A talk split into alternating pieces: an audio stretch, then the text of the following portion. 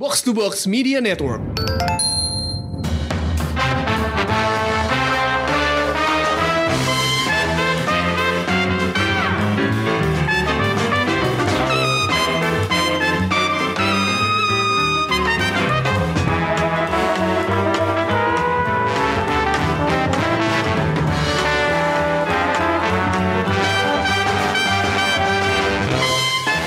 Selamat datang di Showbox Podcast dengan gue Lisa. Gua Angga. Showbox adalah podcast mingguan tentang film dan televisi walaupun kita minggu lalu nggak terbit. Mohon maaf, ya, sibuk bener nih. Mohon maaf tolong salahin DPR aja karena emang semua energi gue kesedot ke situ kalau gue. Bikin undang-undang begitu. Kalau Angga gimana nih? Eh happy belated birthday buat Angga. Aduh, iya nih, makasih Tanggal berapa? Tanggal berapa? 20, ya 20, kemarin 20, ya. hari Jumat. Jadi lo ngapain aja tuh hari Jumat? Nonton nggak? boro-boro. gua ngurusin ada urusan buat vis pervisaan gitu. Cie, cie, cie. Pak produser mau jalan-jalan ke film festival di Busan. Kalau dananya ada. dananya belum ada, dana dari Ya, lu sih mau ke dana. film festivalnya di tengah-tengah pergantian kabinet. Jadi ya agak sulit kayaknya. Iya nih, aduh. Supportnya belum ada nih sih. Eh, semoga sukses ya. Eh ceritain dikit dong tentang film pendek eh, Angga nih yang lolos di Busan Film Festival. Sebenarnya bukan film pendek gua doang. Ini Ah. gua cuma bantu produserin doang. Iya, Jadi iya. tetap aja eh, lo kerja capek itu harus dihargai loh. Jadi ini film pendek adaptasi dari cerita pendek karya Eka Kurniawan judulnya Tak Ada Yang Gila di Kota Ini. Hmm. Didirect disutradarai dan ditulis oleh Regas Banuteja ya kalau teman-teman Hmm. tahu dia dulu pernah bikin Perenjak. Dan kemarin kita udah eh, tahun lalu kita syuting bulan bulan Agustus tiga hari di Jogja di tepatnya di Gunung Kidul dan Hmm. udah jadi filmnya dan alhamdulillah eh, Oktober nanti bulan depan kita diundang untuk kompetisi di Busan International Film Festival. Iya gitu. sih. Sukses Ya, ya. doain aja gitu sih. Kok gue belum dikasih lihat filmnya sih enggak?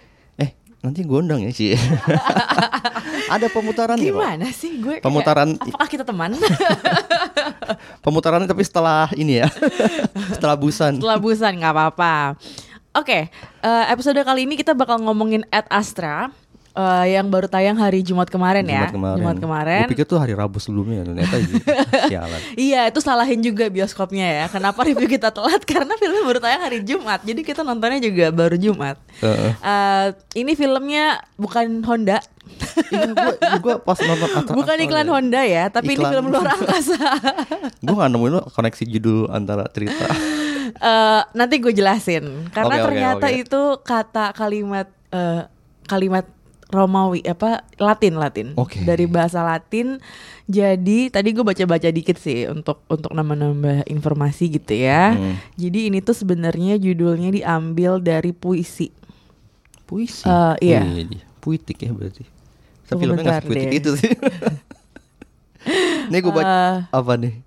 Jadi jadi ada jadi ada puisi eh, seorang penyair dari eh, bang dari roman eh, nah jadi ada dia pernah bilang sic itur at astra. Jadi the the one journeys to the stars gitu Oh. gitu. Jadi kayak emang dia eh, so-soan iklan Honda tapi sebenarnya enggak Eh, gitu. iklan Astra. jalan ke luar negeri. Jadi yang pinter adalah Astra bisa makan nama kata Latin jadi merek. Eh, anyway kita dengerin dulu ya. Eh, sebelum mulai reviewnya kita dengerin dulu eh, trailer dari Ed Astra kar- karyanya eh, saudara James Gray. He was the first man to the outer solar system. He was a pioneer. But there was much more to him than that. Nah itu dia tadi eh, trailer dari film Ad Astra. Eh, Gimana nih nggak sinopsisnya nih nggak? Sinopsisnya, jadi ini tentang seorang astronot yang harus pergi melanjut, melakukan perjalanan ke tepi tata surya kita lah ke daerah eh, ke planet Neptu- Neptunus untuk menemukan ayahnya dan mengungkap misteri yang mengancam kelangsungan hidup planet bumi gitu. Dia tak tapi dia malah mengungkap rahasia yang mengancam keberadaan dan manusia, keberadaan manusia dan tempat kita gitu. Ya. Ya, itulah. Cie. Cie. jadi kita ngeliat Brad Pitt jadi peran utama lagi ya. Setelah kemarin di Once Upon a Time tuh kayak ini peran utamanya Leo atau Tapi dia masih keker dan tegak semua ya. orang yang Si nonton Ad ya. Astra kayaknya kayak kok Brad Pitt tambah ganteng ya udahlah ya guys duitnya banyak eh bisa ngapa-ngapain ya kalau duitnya Umurnya banyak ya Udah 50 tahun lebih tapi memerankan karakter 30 40 tahun gitu. Eh, anyway, gue lo suka nggak filmnya nggak? Karena gue nontonnya, eh, oke, gue itu belum pernah nonton filmnya James Gray. Lo udah nonton belum film-filmnya James Gray? James Gray Karena yang terakhir itu kan yang The Lost City of Z itu juga sebenarnya nggak tayang kan di sini. Jadi eh, Hmm. gue waktu itu juga nggak terlalu tertarik untuk ya karena waktu itu gue sudah mulai aduh males ah kalau emang gue nonton film secara resminya gue males ngebajak-bajak gitu juga gitu sebenarnya. Jadi gue belum nonton film-film dia. Eh, kalau yang gue rasa di Ad. Astra ini eh, cukup apa ya slow pace gitu. Em, sebenarnya ak- eh, action scenes-nya menurut gue menarik. Ada yang menarik kayak tembak-tembakan di eh, di bulan, Di bulan. gitu atau yang terjun payung Itu juga tuh iya menegangkan seru sih. banget seru Nah. banget gitu dan apa ya setting outer space-nya tuh apa ya bagus lah itu mirip-mirip gravity gitu ya lebih apa Iya. sih lebih kontemplatif kayak Iya. gitu-gitu kan bukan yang bukan yang grand bukan yang kayak naratifnya besar atau gimana gitu Ya kayak Interstellar. Hmm. Walaupun sebenarnya sinematografernya orang yang Sama sama. ternyata. Iya, iya, iya. Eh, kalau menurut lo gimana nonton ini Gue gue sih lumayan suka film ini kan, Hmm. kan jujur aja gue nggak terlalu merhatiin trailernya gue nonton trailer sekilas-sekilas gitu Hmm. gue pikir tadinya karena baca sinopsisnya juga gue pikir tentang hubungan ayah anak kan gue Ya. pikir wah ini bakal apakah mirip dengan Interstellarnya Hmm. Nolan gitu kan Eh, tapi ternyata pas gue nonton beh jauh banget ini malah nggak ada nggak ada relasi anaknya relasi ayah dan anak kelihatan ada cuman tidak sesignifikan Interstellar gitu Hmm. justru yang gue lihat di film ini eh, impresi yang sangat kuat dari film ini adalah gimana perspektif si Roy karakter Roy yang diperankan oleh Brad Pitt Brad Pitt ini dipakai banget untuk meng- menerjemahkan persoalan yang coba diangkat sama Grace- James Gray tentang persoalan diri Hmm. Persoalan lu eh, memahami diri lu lu Ya. persa- persoalan lu gimana supaya lu mengatasi diri lu di, di, di tengah kesepian. Mm-mm. apakah lu butuh orang lain atau enggak sih? Apakah lu butuh kenangan apa enggak? Apakah lu butuh amarah atau enggak gitu? Iya, iya, iya. nah ternyata film ini ngomongin itu gitu dan eh, cukup kontemplatif. Untungnya untuk kontemplatif di film ini enggak se filosofis misalnya apa eh, Tree of Life-nya Terrence Malick yang kebetulan diperankan juga oleh Brad Pitt kan ini kan banyak banget banyak banget eh, narasi voice over kan di Iya, film ini iya. tapi cukup cukup mengena gitu ya dan ya itu gue pas nonton sih eh, lumayan kaget dengan perspektif yang diangkat dan Hmm. kalau nonton Interstellar gue nangis nangis terseduh-seduh Iya. gitu ini sih enggak gitu Hmm. cukup lah gitu Iya iya. iya. Jadi eh, dia tuh memang mengambang di tengah-tengah gitu ya. Jadi kalau kita nonton film-film eh, luar angkasa nih ya, misalnya ada kayak eh, Prometheus yang narasinya iya. gede banget antara apa sih penciptaan manusia kayak Iya. gitu-gitu kan. Terus ada juga Gravity yang sebenarnya sebenarnya cukup simple tapi ya itu intinya dia survival on Iya. eh, eh, on space gitu kan. Jadi kayak bis ya maksud perkara hidup mati nih gimana dia bisa balik ke bumi kayak gitu Hmm. kan. Eh, terus ada First Man yang menceritakan betapa susahnya lo tuh bisa terbang ke luar angkasa gitu ya. Ya gitu-gitu kan. Hmm. ada The Jadi, Martian eh, The The Martian, si eh, siapa si Matt Damon eh, ya Ridley Scott juga eh, setelah dia bikin Alien jangan Iya. lupa. Jadi setelah dia bikin Alien yang segitu seremnya dan segitu apa ya drama apa sih action banget kan sebenarnya untuk yang eh, Alien itu dan menelurkan banyak sekali franchise sampai film Hmm. sampai ada Alien versus apa gitu gue udah iya gitu udah kan. iya gitu Eh, ada juga The Martian yang lucu yang eh, komedi ya survival tapi Hmm. Survival. lebih lebih apa ya lebih ringan gitu ya Lebih eh, ringan. komedi dan sangat mengandalkan eh, sisi komiknya Matt Damon gitu Hmm, ya Interstellar yang apa ya scientific gitu ya sci-fi sci-fi yang bener-bener mencari kehidupan lain apa gitu-gitu kan gitu. Jadi Nah. kayak eh, dengan eh, penampilan visualnya juga yang cukup mencengangkan gitu kalau kalau itu eh, ya gue sih ngerasanya kalau ini tuh eh kayak ini James Gray niat nggak ya bikin film Gimana? Maksudnya gimana tuh?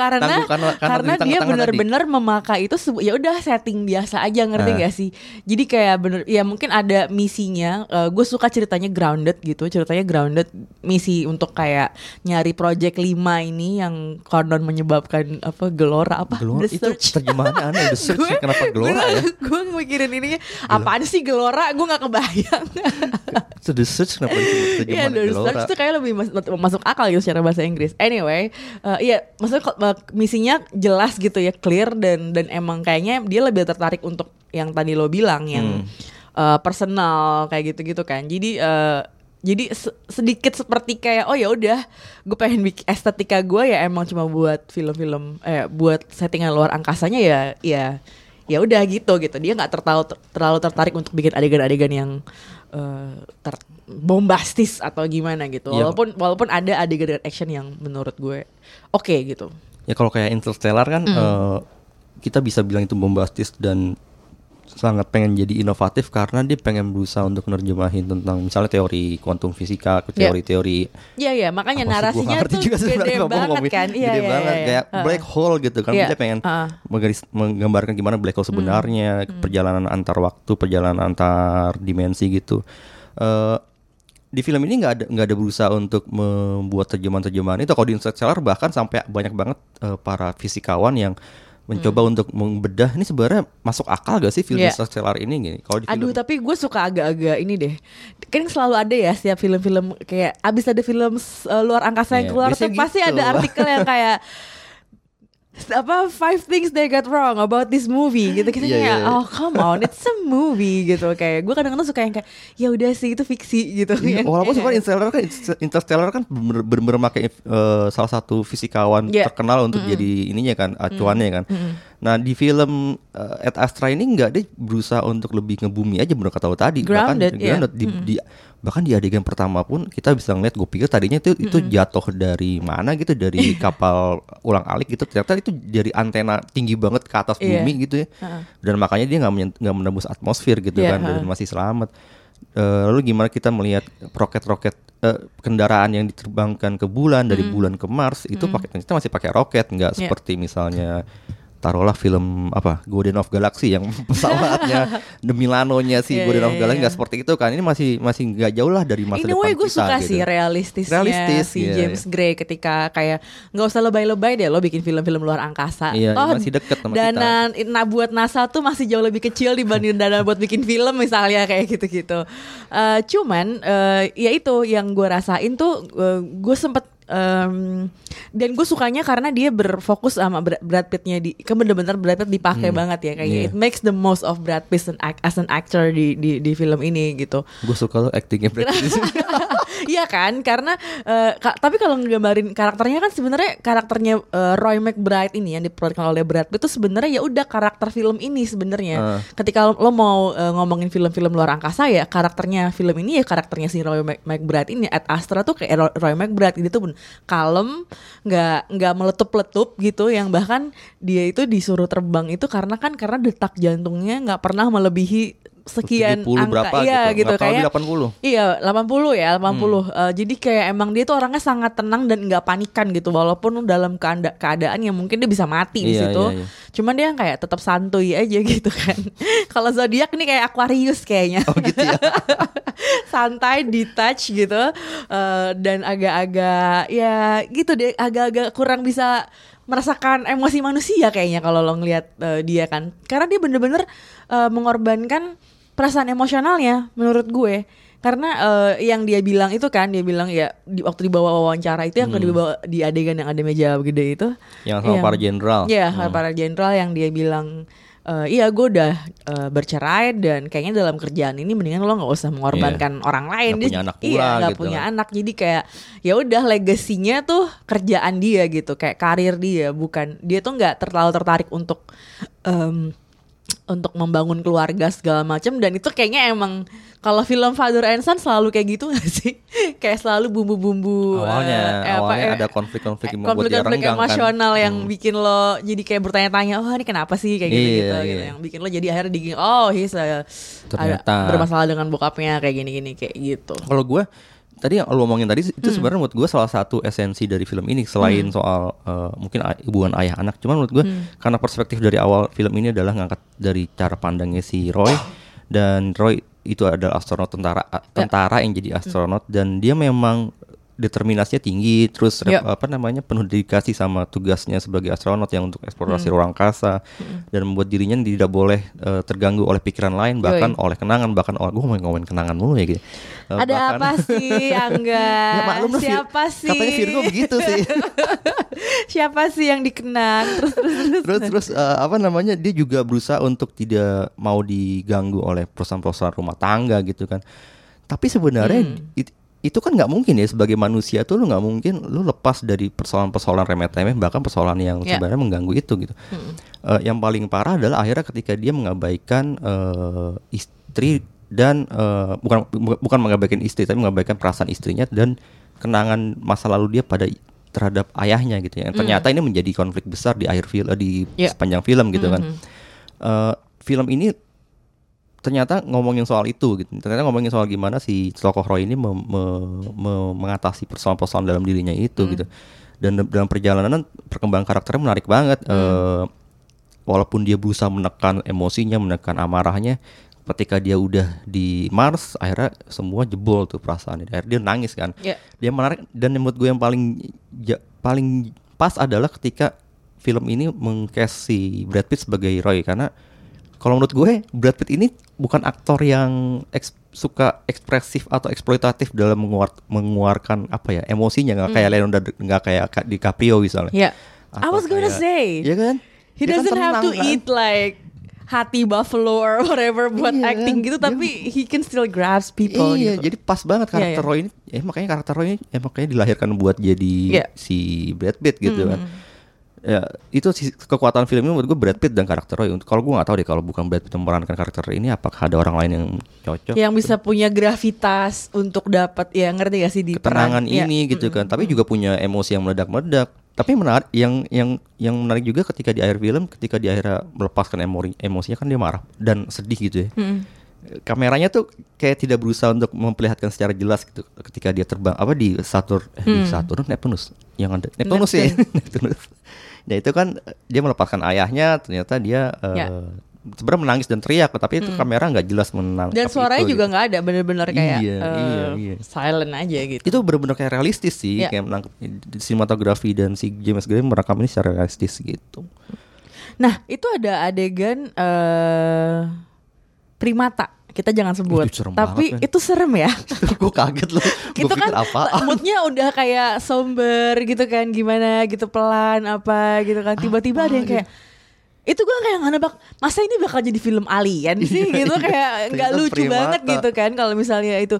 Kayak ini apa ya? Kan kayak gerak-gerak gitu kan. Iya, yang nonton juga ya tahu kan. deh ntar apaan? gerak-gerak gitu tiba-tiba kayak oh my god. Kayak apa ya? Kenapa tiba-tiba ada adegan itu ya? Itu menurut lo out of the place nggak sih tiba-tiba ada adegan yang itu gitu gue pikir kan eh kalau ini boleh di ya Jangan spoiler Oh, banget, iya, jangan iya, iya. spoiler banget. tapi kita tahu lah di dalam dunia nyata memang sampai sekarang pun kita sering melihat eh sering dapat berita tentang gimana eh, misi luar angkasa membawa nggak cuma membawa manusia juga tapi juga membawa bakteri ngebawa organisme-organisme lain untuk dites di sana kan kehidupannya dan ketika eh, se- sesuatu terjadi di luar dugaan di luar di luar rencana memungkinkan sih. Ta- tapi mungkin ini bisa dibahas nanti sesi spoiler itu menarik sih soal si primata ini iya. gitu Hmm. karena ini kayak ya nanti kita bahas ya Oke, kemarin gue sebelum nonton ini, kan nontonnya gue malam-malam ya, hari Jumat malam gitu. di mall kan udah pasti Di mall pastinya, dan baru pulang kerja, terus kayak aduh ngapain ya gitu. Terus pengen jajan dong seperti biasa. Nah ini gue punya cerita nih, gue kalau mau jajan tuh suka jajannya di bawah, eh, nggak di bioskop. Jadi menyelundupkan gitu kan. Jadi suka dari, gue suka dari beli dari Mon Ami. Oh ya beli oke. lemper apa gitu gitu aja pokoknya jajanan Ya, pasar jadi kecil-kecil yang bisa ditaruh di tas ya. jadi, heeh. dan maksudnya emang nggak mau yang terlalu minyak minyak apa gimana gitu kan biar nggak enak gitu nah kemarin gue belinya pakai dana Hmm. gitu jadi gue sekarang kalau misalnya kayak gitu gitu suka nyari yang pakai dana biar cashbacknya lumayan Ya, dan eh, dia tuh sekarang udah banyak banget udah bekerja sama dengan lebih dari 100, 100 merchant, merchant yang katanya Mm-mm. gila banyak sih gue kalau gue terakhir itu eh, tiba-tiba ditelepon sama nyokap kebetulan nyokap gue tinggalnya nggak jauh dari rumah gue terus eh, tolong beliin ini dong eh, ayam goreng KFC Oh udah bisa ya? bisa terus Asik. katanya lagi ini lagi promo gede-gedean oh udah gue beli lapa, 9 potong ayam gitu pas pakai dana wow lumayan Lumayan, ya, banget kayak nggak beli 9 potong. Kayak beli 9 potong Jadi yang penting dari dana ini adalah dia ini eh, aman lah ya enggak ya? Aman banget. karena ada fitur keamanannya yang menjamin setiap transaksi eh, yang lo lakukan di aplikasi dana gitu. Mm, jadi nggak perlu takut Ya. duit lu bakal menguar ke mana-mana gitu kan atau mungkin hilang gitu nggak nggak akan lah Mm. Dana ini bisa di-download sekarang juga ini ada di eh, App Store dan juga di Play Play Store. Store, Ya, gitu. jadi mau Android, mau iOS semua bisa pakai Dana. ya udah langsung download download langsung langsung. Oke, kita masuk sekarang ke sesi spoiler. Gimana tadi yang soal primata enggak? Iya ya. Gagar tadi lo ngomong soal primata, gue jadi mikir primata itu kan sebenarnya organis or, organis apa organisme apa eh, Organisme. mal- binatang Makhluk. makhluk hidup yang secara genealogi nggak terlalu jauh dari kita gitu Iya, kan. mm. Dan ketika akhir ternyata di film ini, wah ternyata ada satu orang astronot yang meninggal karena dicacah dicacah Caca. dibunuh lah oleh Dicakar kan di- Dicakar, apa tapi itu hidungnya hilang. Digigit ya berarti. Digigit. Tapi kan berarti gigi kan gigi tajam tuh. Iya kan? mungkin karena mereka kelamaan di sana Nah, gitu, itu mau ah, ngomongin. jadi lapar. Jadi eh ini kan ngomongin soal gimana si Roy dan para astronot-astronot lain Ya. mengatasi kesepian, mengatasi lu nggak Ya. hidup dengan hidupan environment yang sepi dari dinam- dinamika sosial bahkan dari manusia gitu. Mm-mm. Dan ternyata primata pun di film ini bisa bisa s- mungkin di film ini gue mengartikannya dia kayak kayak juga akhirnya marah dan mem- menghancurkan satu stasiun itu gitu. Ya.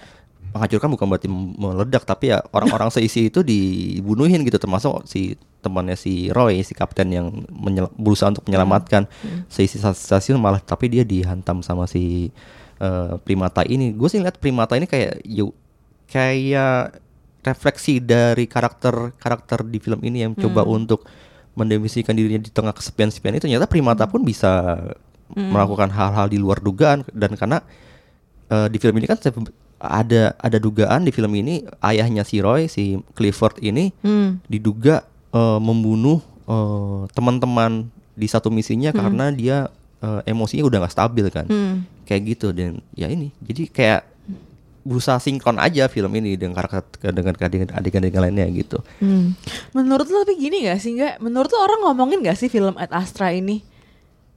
Enggak sih Kayaknya kurang kurang, Kurang. ini ya kalau kerasa kurang gaungnya ya. Padahal menurut gue filmnya nggak jelek gitu. Nggak Ya, jelek. maksudnya bagus yang yang wow yang kayak bombastis gitu sih enggak memang. Tapi oke ceritanya film gitu. ini kayaknya emang di set eh, kayaknya lebih cocok untuk eh, festival atau mungkin Hmm. untuk eh, untuk untuk men- eh, memu- apa namanya memenuhi target penghargaan film karena kemarin kan ini film ini world premiere di Venice kan ya, Ya, kita tahu lah hmm. Venice Film Festival salah satu film terbesar festival film terbesar di dunia gitu dan emang kualitas artistiknya diakui Hmm. dan kalau lihat di Rotten Tomatoes eh, review dari penonton malah jelek kan film ini dari kritikus tinggi banget tapi Hmm. Nah dari itu gue juga lagi enggak. mikir sih Kenapa ya Kenapa ya kira-kira gitu Kayak maksud gue Apa karena ceritanya eh, Nggak familiar. Ketika, ketika tadi gue bilang Ini James eh, Gray kayak nggak niat ya Bikin film eh, luar angkasa. Itu gue nggak bermaksud jelek ya. Itu gue nggak. bermaksud jelek. Itu gue cuman kayak eh, Emang dia berani aja untuk tampil beda gitu Untuk yang Untuk memilih jalan yang sepi gitu ya. Sesepi filmnya. Jadi dia emang eh, ketika kita tuh di tengah-tengah eh, bombardir film-film franchise kayak Star Wars, Star Trek yang kayak gitu-gitu yang emang lo harus punya apa ya banyak triknya lah ya. Film-film luar angkasa tuh kayak banyak triknya dan lo kayak harus menyimpan plot twist yang seru banget supaya ini tuh worth buat dibilang film yang wah yang efeknya keren segala macam gitu yang eh, keluar angkasa. Tapi sebenarnya menurut James Gray ya enggak, ini gue pengen bikin kayak gini aja gitu dengan ceritanya juga grounded dengan drama ayah dan anak dan mungkin ada misinya karena lo mau keluar angkasa gitu harus ada misi yang jelas. Tapi ya udah itu aja gitu loh nggak nggak no tricks gitu. Which is menurut gue eh, udah jarang film-film eh, filmmaker tuh sekarang bikin film luar angkasa yang nggak pakai trik trik kayak gitu gitu. Ya nggak sih? Kalau kalau ngelihat kualitas eh bukan kualitas muatan ceritanya memang ini beda banget dengan film-film science fiction yang bertema luar angkasa kayak lebih renyah, lebih enak ditonton, lebih ramah buat penonton segala usia gitu kan. Ini kan enggak, ini memang agak kontemplatif gitu Iya, kan. mm. Ceritanya juga enggak Jadi kalau datang ngarepin tembak-tembakan Enggak. gitu nggak ada. Walaupun ada, ada, ada sih. cuman nggak, ba- cuman bukan itu yang dicoba Iya. dijual tanda Iya, kutip iya. gitu kan, nggak kayak Interstellar, nggak kayak bukan Interstellar, nggak kayak Gravity yang dari awal pun kita udah digedor nih, Hmm. Iya. tegangnya udah digedor gitu. betul, kan. betul. ha. nggak kayak The Martian yang lucunya dapet, Iya. actionnya dapet, eh, masuk akalnya juga dapet Iya. gitu kan. dan secara apa pun dapet gitu di sana. Tapi ini enggak kan. Eh, kalau gua ngeliatnya ada satu hal juga, Lis. Ini kan Fox ya, Iya. dan Fox kan berapa minggu berapa bulan lalu abis dipecat-pecatin tuh Iya. eh, sama Disney karena dianggap nggak sesuai target gitu Iya. film-filmnya. Ada proyek-proyek besar Fox yang eh, di bahkan ditu- ada yang ditunda, bahkan ada yang nggak usah mungkin nggak akan tayang selamanya gitu Iya. kan. Dan ini kayaknya pengaruh deh. Menurut gue gitu ya pengaruh ke gimana lu mempromosikan film ini, gimana lu Hmm. mengkampanye film ini gitu kan. At kalau gue pernah baca di Variety atau di mana gitu atau di di Wire, Astra mungkin salah satu yang berhasil lolos dari Cengkeraman Disney. di dianggap, dianggap, dianggap ini oke ini masih layak gitu untuk tayang gitu. Cuma memang bukan untuk untuk pasar yang besar gitu. Iya, which is Makanya- mungkin Disney nggak suka karena dia maunya pasar yang Biasanya gede, kan dia gitu, maunya ya yang kan, biasanya gitu. Dia maunya yang bisa mencakup semua orang kayak gitu gitu Iya, kan. iya. Bahkan terakhir kan Stuber aja ternyata nggak sesuai ekspektasi Disney Hmm, gitu kan. Jangan-jangan ada ada pengaruh dari Mungkin Itu. pasti ada sih menurut gue, pasti ada sih apalagi ketika film un- untuk film segede yang main Brad Pitt gitu ya. Ya pasti itu akan ada pergolakan tuh gimana caranya mereka Hmm. mengemas film itu. Tapi gue nggak yakin sih kalau ya walaupun bad acting Brad Pitt dan film secara film kualitas ini film ini oke tapi gue nggak terlalu yakin film ini bisa banyak dapet penghargaan. Mungkin masuk nominasi iya tapi kalau untuk Hmm. penghargaan masih terlalu banyak lah kayaknya yang kandidat-kandidat lain lebih jago gitu. Hmm. Lo ada catatan nggak tentang ketika Brad Pitt akhirnya ketemu sama Clifford? Ketika Roy ketemu sama Clifford yang Eh, diperankan oleh Tommy Lee Jones. Jadi di Tommy Lee Jones dikasih lihat gambar-gambar dia masih muda gitu ya. iya, oh iya. Terus gue sih gue sih pas gue sih penasaran eh, gimana mereka encounter akhirnya Ya, soalnya gue pengen tahu apa yang mau diomongin sama si Clifford ke Roy gitu. Hmm. Eh, ternyata di situ dia dia nggak dia malah bilang kalau eh, the search itu bukan kesalahan dia kan. The Hmm. search itu dia malah bilang saya berusaha untuk menangani eh, the, search, the search ini cuman nggak bisa bisa gitu kan. Hmm. Gue nggak tahu mana yang benar apakah dari pemerintah Amerika Serikat yang bilang kalau ya, salahnya itu ada ada di di Clifford atau Clifford yang benar kalau sebenarnya dia dia sebenarnya pengen berusaha untuk mematik untuk berusaha membenahi ini kesalahan di search ini di search ini. Cuman gi- eh, gu- secara pribadi gue sendiri nggak merasakan emosi itu sih emosi antara ayah dan anak itu kurang kurang kurang banget Sama. kurang banget. Mm. Kenapa Jadi ya? ketika itu terjadi, Kalau gue malah gue pikir bakal itu emosional terjadi, ternyata iya, gitu. gue langsung kayak, ya ya udah, gue juga datar. Datar ya. Karena gue nggak ngerasa eh, each of them kayak gue nggak ngerasa sa- mereka tuh sama-sama invested in each other gitu ngerti gak sih Iya, kayak iya. kayak Brad Pittnya juga eh maksudnya Roy McBradnya juga udah ah, bukannya apatis sih cuman ya gitu kayak detach kayak gitu Iya. Eh, karena itu Bapaknya mungkin apalagi gitu. survival dia apalagi bapaknya gitu Hmm. kan jadi ketika eh, yang dia nangis tapi nggak di yang dia ngejerit nang, eh, Roy ngejerit nangis tapi nggak disuarain itu terus gue kayak gue juga nggak terlalu ini sih nggak terlalu nggak terlalu bisa relate dengan dengan itu jadinya di titik itu gue gue langsung inget Interstellar karena kan di Interstellar dari awal kita udah lihat gimana eh, si tokoh bapaknya di Interstellar ini kan sangat eh, perhatian sama anaknya di, di akhirnya ketika dia harus pisah itu sedih banget.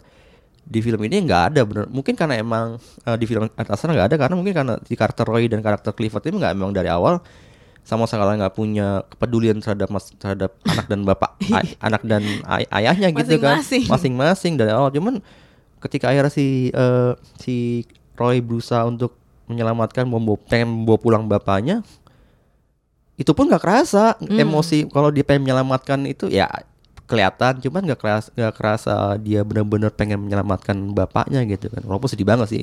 Kayak kelihatan sedih banget cuma gua nggak kerasa itu gitu. Misi di situ. Miss ya. Misi di situ. Setuju setuju. Eh itu aja kali ya pembahasan kita soal Ad Astra. Eh, maksudnya kalau emang ya oke lah waktu tonton di bioskop Gua, eh, patokan gue sekarang gue kalau gue kalau gue ya kalau gue nonton kalau gue nggak sampai ketiduran gitu atau nggak ngecek handphone. Film ini oke. Gue nonton ini Iya. bener-bener lumayan ini sih, lumayan terfokus lah gitu. Dan- Eh gue tuh sebenarnya udah lama nih kit- eh, Gue sama Angga gak ngobrol-ngobrol Jadi abis ngomongin At Astra Kita pengen ngobrol-ngobrol nih Ngobrol apa? Ngobrol-ngobrol eh, Nonton film apa aja Cie. Jadi kemarin ada yang nge-tweet Kayak kangen deh denger eh, Lisa sama Angga ngomongin film-film yang baru mereka tonton gitu Eh, Kita mungkin minggu ini emang lagi padat banget Eh, Kalau gue seperti yang kalian tahu Gue kerja di asumsi juga gitu Dan kita lagi fokus Untuk ngebahas revisi undang-undang KPK dan RKUHP dan undang-undang lainnya yang bermasalah. Banyak banget pertanahan, Eh, Minerba, Aduh, pusing, PKS. pusing, pusing. Stay tune aja di @asumsiko. di Twitter itu karena gue deploy tim yang lumayan gede ke DPR jadi seru tuh seru untuk diperhatiin kita selalu ngasih video-video update gitu. Hari ini juga lagi demo lagi. kan? Iya hari ini lagi. konon ada eh, nggak tahu ya katanya sih nggak jadi diresmiin RKUHP-nya cuman kita lihat aja gitu kan. Mm, mm, mm. Eh, cuman banyak masa yang bakal ngumpul di sana sih di Senayan dan dan ini nggak cuma di Senayan doang di se Indonesia gitu ada di Malang di Jogja itu gue merinding sih ngeliat Iya, foto-foto iya. dan video Gejayan, videonya gejayan memanggil. memanggil itu heeh. gede banget ribuan orang gitu turun ke jalan jadi ya ya itu yang yang bikin kita agak-agak minggu ini gue sih sempat nonton kriminal di Netflix Em, jadi itu ceritanya sebuah series 12 episode Eh, per tiga episodenya syuting di eh, negara yang berbeda. Jadi ada dari empat negara nih. Ini menarik banget sih konsepnya. Eh, jadi di eh, ada di UK, di Prancis, di Spanyol sama di Jerman gitu. Jadi eh, ada kriminal UK, kriminal Spain, kriminal France gitu. Totalnya 12 episode masing-masing tiga gitu ya. Dan gue pertama nonton yang kriminal UK karena ada David Tennant-nya. Ya nggak apa-apa. Well, like, eh, tapi gini ya, itu series berani naruh David Tennant sebagai kriminal yang Hmm. diinterogasi dan seca- selama 45 menit dia cuma ngomong no comment, no comment. dan sebagus itu sampai gue kayak bener-bener perhatiin ini beneran beneran dia bersalah atau enggak sih gitu kan itu sebenarnya yang yang eh, bikin series ini tuh sebenarnya menarik gitu karena emang ketika lo nonton crime show sebenarnya ya enggak itu kan serunya di whodunitnya ya siapa nih yang pelakunya gini. Kalau ini enggak lo udah lo nggak dikasih drama penangkapannya gimana lo nggak dikasih drama penyelidikannya lo bener-bener ditempatin di sebuah ruangan interogasi isinya cuma dua polisi satu tersangka ya atau satu orang yang lagi diperiksa lah ya. Iya. dan attorney-nya. dan attorney-nya si uh, pe- pengacaranya. Dan mungkin ada staff-staff uh, kepolisian yang nonton di balik ke kacanya gitu. Ah, oke. but then that's it gitu. Nggak nggak ada yang lain-lainnya lagi gitu. Jadi lo bener-bener ini gila sih menurut gua. Project Hmm. yang ini bener ngandelin setting eh, eh, writing sih menurut gue. Bener-bener peng- ngandelin penulis dan actingnya gitu. Dan kalau emang lo jago actingnya dan penulisannya rapi Hmm. eh, tight gitu ya nggak ada bolong-bolong ini bisa bagus banget. Hmm. Eh, cuman setelah gue nonton gue tuh baru nonton kan eh, gue udah nonton UK France sama eh, gue lagi menyelesaikan yang Spanyol yang Spain. Eh, dan belum nonton yang Jerman sama sekali. Cuman eh, setelah antara kalau di UK semuanya menurut gue oke eh, cara penulisannya gitu. Apalagi yang episode David David Tennantnya itu gue rasa that's why dari tahun pertama. Karena emang kayak harus eh, megang perhatian orang banget di awal biar orang-orang paham oh ini tuh konsepnya tuh kayak gini gitu loh. Bagaimana lu bisa bikin orang yang misalnya lo polisi dan lo bisa bikin orang di depan lo tuh ngaku atau enggak gitu. Karena itu kan bener-bener psikologis banget Iya, kan iya. gitu Nah, tapi ketika udah mulai masuk ke Prancis, tuh udah mulai ada konflik antar anggota polisinya, udah gitu yang di Spanyol juga eh, ternyata kriminalnya ada hal-hal tertentu lah yang menarik buat oh ternyata bisa segini juga nih apa variasi karakternya gitu.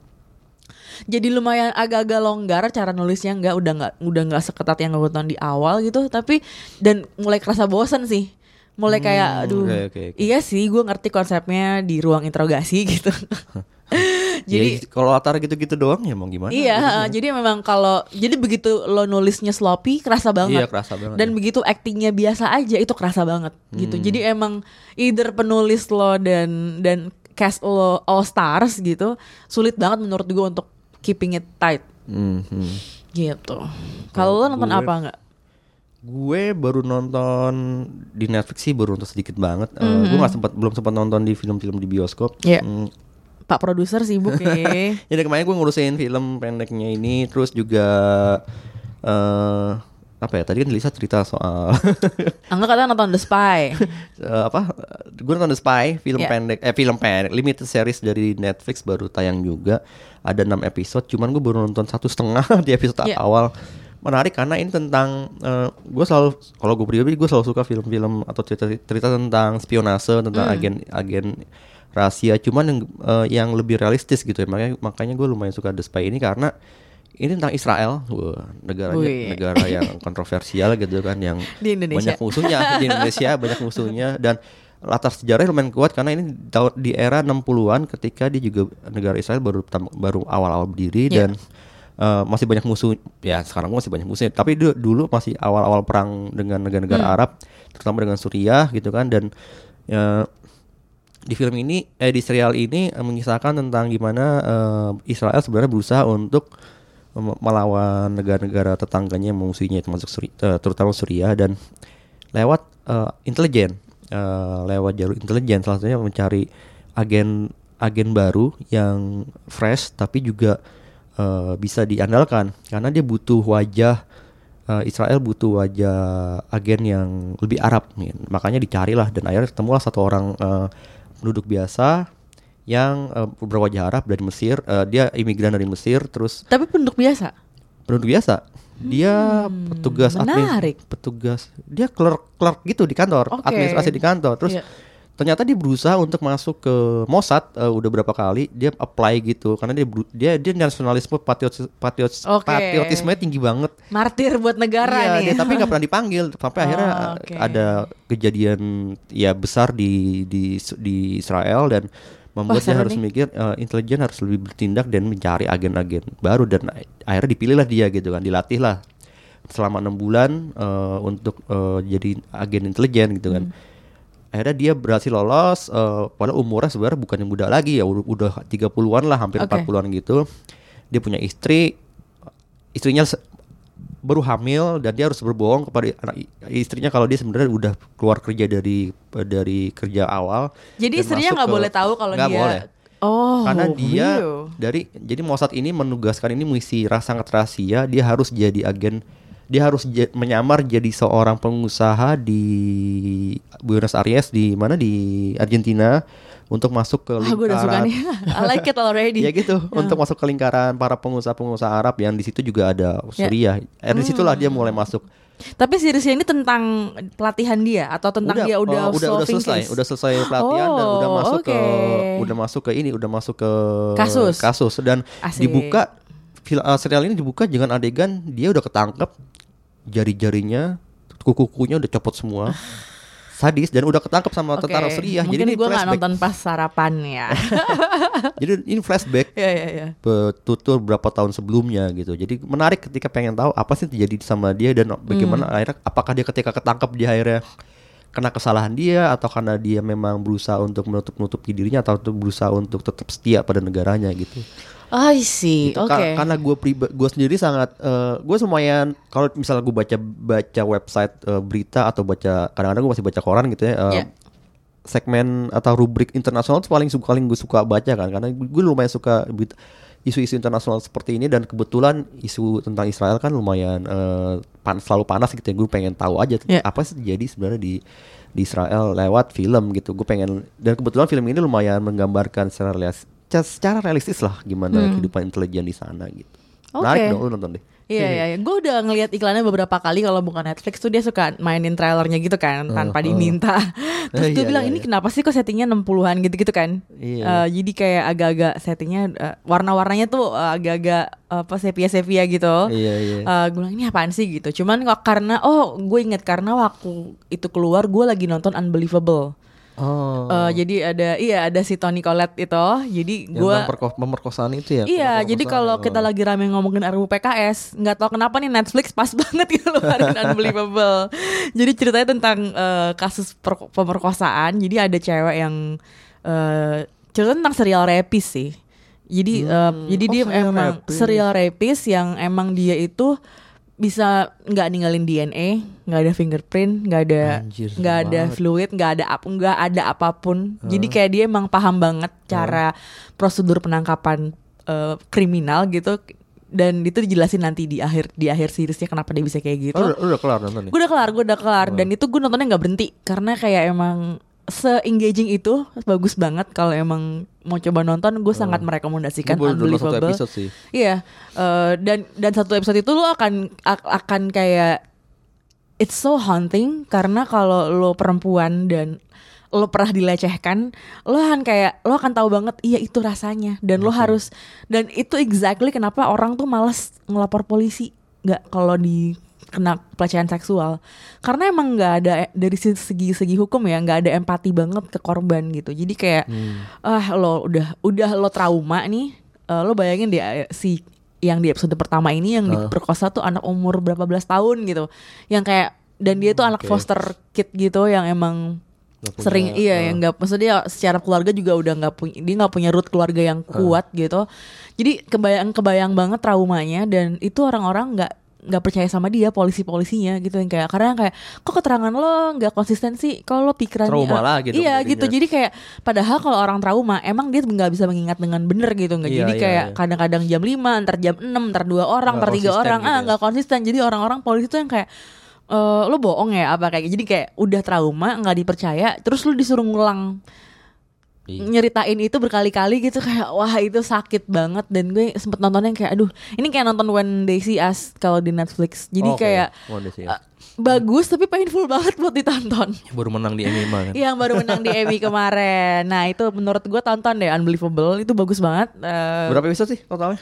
berapa ya? Delapan apa ya? Nggak Oh, nggak banyak banyak ya, kok nggak nggak banyak, heeh. cuman tapi menarik banget dan eh kalau pol- kalau serial prosedural gitu kan eh, kelihatan banget ya karena Hudanit siapa ini orangnya nyari penyelidikannya. Itu menurut gue eh, cu- bedanya nih karena polisinya perempuan dan bisa dan dan karena empatinya sebagai perempuan dia bisa berhasil mendobrak kasus ini Si gitu loh. Tony Collette ini. Tony Collette dan ada partnernya yang menurut gue si uh, Meredith Weaver itu yang menurut gue paling bagusnya sih. Karena gue juga tadinya nonton gara-gara mau nonton Oh, Tony Collette tapi setelah ngelihat dianya wah ini orang bagus banget dan dan apa ya very calm gitu Hmm. nggak yang ya pokoknya menarik banget lah buat ditonton itu Boleh, boleh nanti. Unbelievable Gue iya. lanjutin download episode episode selanjutnya.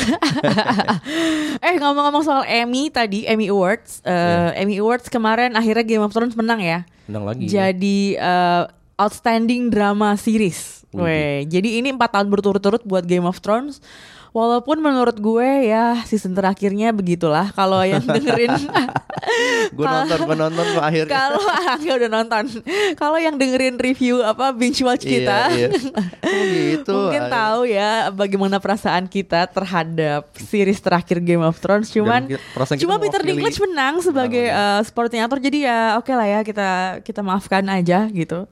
Uh, cuman kalau gue senengnya karena uh, ini ada beberapa pemenang itu dari series yang gue suka walaupun gue belum nonton Fleabag. I know, I know. loh. Semua orang bilang itu Iya. bagus, tapi Gue nggak mau nggak mau ngebajak gimana dong? Itu adanya di Amazon, jadi ntar deh. Mungkin Lo harus langganan lagi, Lis. Iya, jadi mungkin harus stop Netflix dulu sebulan buat Iya. langganan. Masalahnya itu UX-nya gak enak banget nggak. Jadi gue suka males buka-buka Iya, Amazon iya, iya. lo- loadingnya lama gitu. Eh, cuman eh, gue seneng banget karena ini, karena eh, Jodie Comer menang di Killing Eve buat lead actress in a drama series. Heeh. Eh, terus Peter Dinklage menang eh, jadi eh, ya supporting actor ini drama series gitu. Eh, nah yang gue seneng itu ada Julia Garner menang buat Ozark. Eh, gue nggak tahu deh lo ikut apa nggak kalau waktu gue memuja-muja Ozark. Eh, cuman gue eh, ini serialnya Jason Bateman di Netflix tentang eh, a little bit kayak Breaking Bad, ke Breaking Bad, tapi bukan nggak exactly kayak Breaking Bad gitu. Uh. Cuman menurut gue menarik banget, eh, bagus. Dan James Jason Bateman sendiri menang, tapi sebagai Oke. outstanding directing itu menarik banget. Jadi dia nggak menang, dia nggak menang jadi ini, dia nggak menang jadi eh, aktor, tapi sebagai director gitu, sebagai sutradara. dan dan menangnya Jason Bateman di outstanding directing for drama series ini mengalahkan, nih nih, gila nih, Siapa? mengalahkannya tiga ka, tiga kata apa tiga kompetitornya itu eh, Game of Thrones. Ada eh, David Benayoff sama Debbie Wise buat Huh? The Iron Throne. David Nutter buat The Last of the Starks. Sama Miguel Sapochnik yang The Long Night Miguel dikalahin. ngalahin Miguel. ngalahin itu lo bayangin ya itu itu kenapa ini adalah eh, validasi buat gue yang pengen orang-orang nonton Iya, Ozark Miguel tapi susah banget gue meyakinkan orang untuk ini tuh bagus loh ini ini buktinya ini. Gua- gua banyak Terus dia soalnya. juga mengalahkan episodenya Holly yang Handmaid's Tale dan Desperate Times Killing Eve dan juga Hmm. celebrationnya Succession. Jadi emang menurut gue ada ke- Meke ya. Iya iya iya. ada Jadi menurut gue kemenangan Jason Bateman eh, di kategori sutradara ini ini menjelaskan kenapa lo semua harus nonton Ozark sekarang juga. Oke? Oke? Gua diinti- diintimidasi, sama Lisa harus nonton. karena nggak karena semua orang kayak ah nonton Fleabag belum iya Fleabag bagus tapi itu di Amazon dan gue nggak mau ngebajak jadi ntar dulu ya. kalau lo langganan Netflix nonton Ozark Unbelievable sama kriminal boleh lah ya nggak Oke oke oke. sama The Spy The Spy Eh Chernobyl menang loh. ah ya betul sekali yang belum nonton segera nonton di HBO Dan dengerin dan dengerin review kita video kita dia. yang khusus ngebahas Chernobyl Heeh. pakai trauma-trauma segala karena ada ya binatang adegan binatang Iya yang itu seru. Ya itu. ya itulah. Nanti kalau nonton juga tahu sendiri ya. Oke, Oke. segitu dulu kali ya dari kita nggak. Iya. Sampai jumpa di episode Sampai jumpa selanjutnya. di episode selanjutnya. Nggak tahu nih review apaan. Masih yang seru-seru lah. Seru-seru. Mungkin gak seru. Soalnya eh, bulan Oktober nih kayaknya film menarik-menarik nih. Iya. Ada Joker. Indonesia. Mm-mm. Ada film bebas. Perempuan tanah jahanam. Perempuan Tanah Jahanam. Ratu ada Ilmu Hitam. Ratu Ilmu Hitam. Tapi itu November kata Hana. Oh, oh, jadi oh Susi Susanti ya? Iya iya itu. Jadi apa lagi ya? Ada hmm, ya seru-seru lah pokoknya. Oke. Sampai jumpa di episode selanjutnya. Bye bye. Bye.